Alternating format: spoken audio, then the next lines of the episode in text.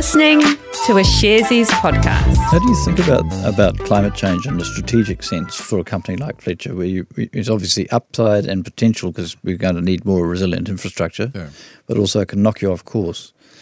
Yeah, so there's there's a couple of different levels in it. So firstly, if you just look at the impacts of climate change, like a lot of companies, we have to report against that.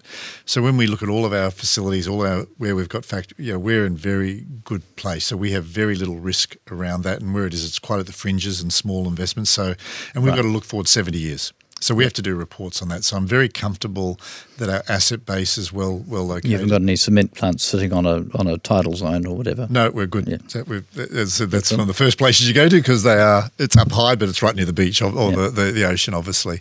Um, then you look at it in terms of well, what what is climate change going to drive in the industry, and you're seeing that in decarbonisation, but it's also the, the, not just that, it's the ongoing perf- energy performance of houses, it's the, the, the environmental impact of products, it's biodiversity, and, and that is. You, you can take two views. And I actually that that trains left the station. I see it as a huge opportunity. So we we have invested in um, opportunity uh, uh, funds that look into this in the the the world outside the world. We have our teams go out and we look for what the trends are and what our whole aim is is to see what the right trends that we can apply here are and bring them into the market first and stay ahead of that curve. So we're really doubling down on leading in that space, but leading with what we find are proven technologies that you can sort of see are working elsewhere. Any any good examples? What's, Oh, yeah, what look, sorts of things are we going to see coming down the track? Which Oh, look? I mean, well, let's start in cement. I mean, the, the funny thing about cement, which is roughly contributing 8% of carbon to the world. yes, yeah, ca- Carbon debt. I actually think the, the firstly, what's what's happening and what we're already well progressed on is getting all the all the fossil fuels out of our fuel, which is about thirty percent of the carbon in, in cement, and we're almost there on that. We'll have that done by twenty thirty. Then what you've got to solve is the chemical reaction of cement and, and the sequestration and how you use that carbon. There's quite advanced technologies. I actually am very bullish in the 2030s that'll get cracked. They're there already, but they're not commercially scalable yet right. and they will be then. And then I think cement and concrete will become a carbon sink. So, Right. so I think it'll go from a bit of a nemesis to a real virtue. So I'm very bullish on the outlook for for, for that. If I look at um, timber products, there's so much in, innovation going on. I don't timber's not going to be the answer because there's not you, the more timber you use, the more you hurt biodiversity. But there are actually supplements going on in timber and some real interesting technologies of polymers and stuff they're using, which which will drive that.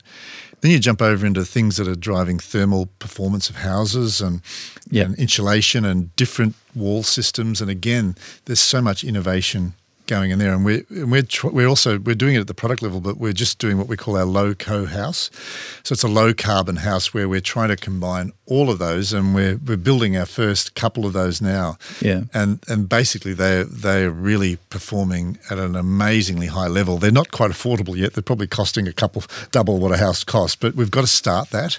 Um, Yeah, then we understand it. Then we can innovate it. You know? Yeah. So so so we are doing it right across our business, and it's quite exciting because it's driving innovation in our business. It's actually allowing us to get ahead of the curve on things, but it's also the, the, our staff and people love it because we really are genuinely leaning into it and trying to improve things. So yeah, Are, are there are there segments where you aren't at present but could go, like for example rooftop solar or um, other you know energy production?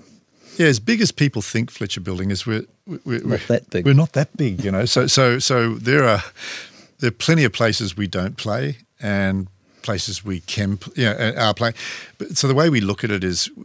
You, you, we sort of look for opportunities in segments of that broader building value chain where we Yeah. think we can compete effectively um, and the, the, there's a reason to go there. And there's a lot of places where you think oh, it's just not the structure doesn't work for us. We really aren't going to be able to make money there, and why would you? And there's other places where we think we can disrupt or bring an innovation in, or when we can go in there and not only provide something for the customers they love, but also make money doing it. No, and you've got to get that to line up. Otherwise, you just make fanciful investments that no one's going to thank thank you for in the long Yes. run. Investing involves risk.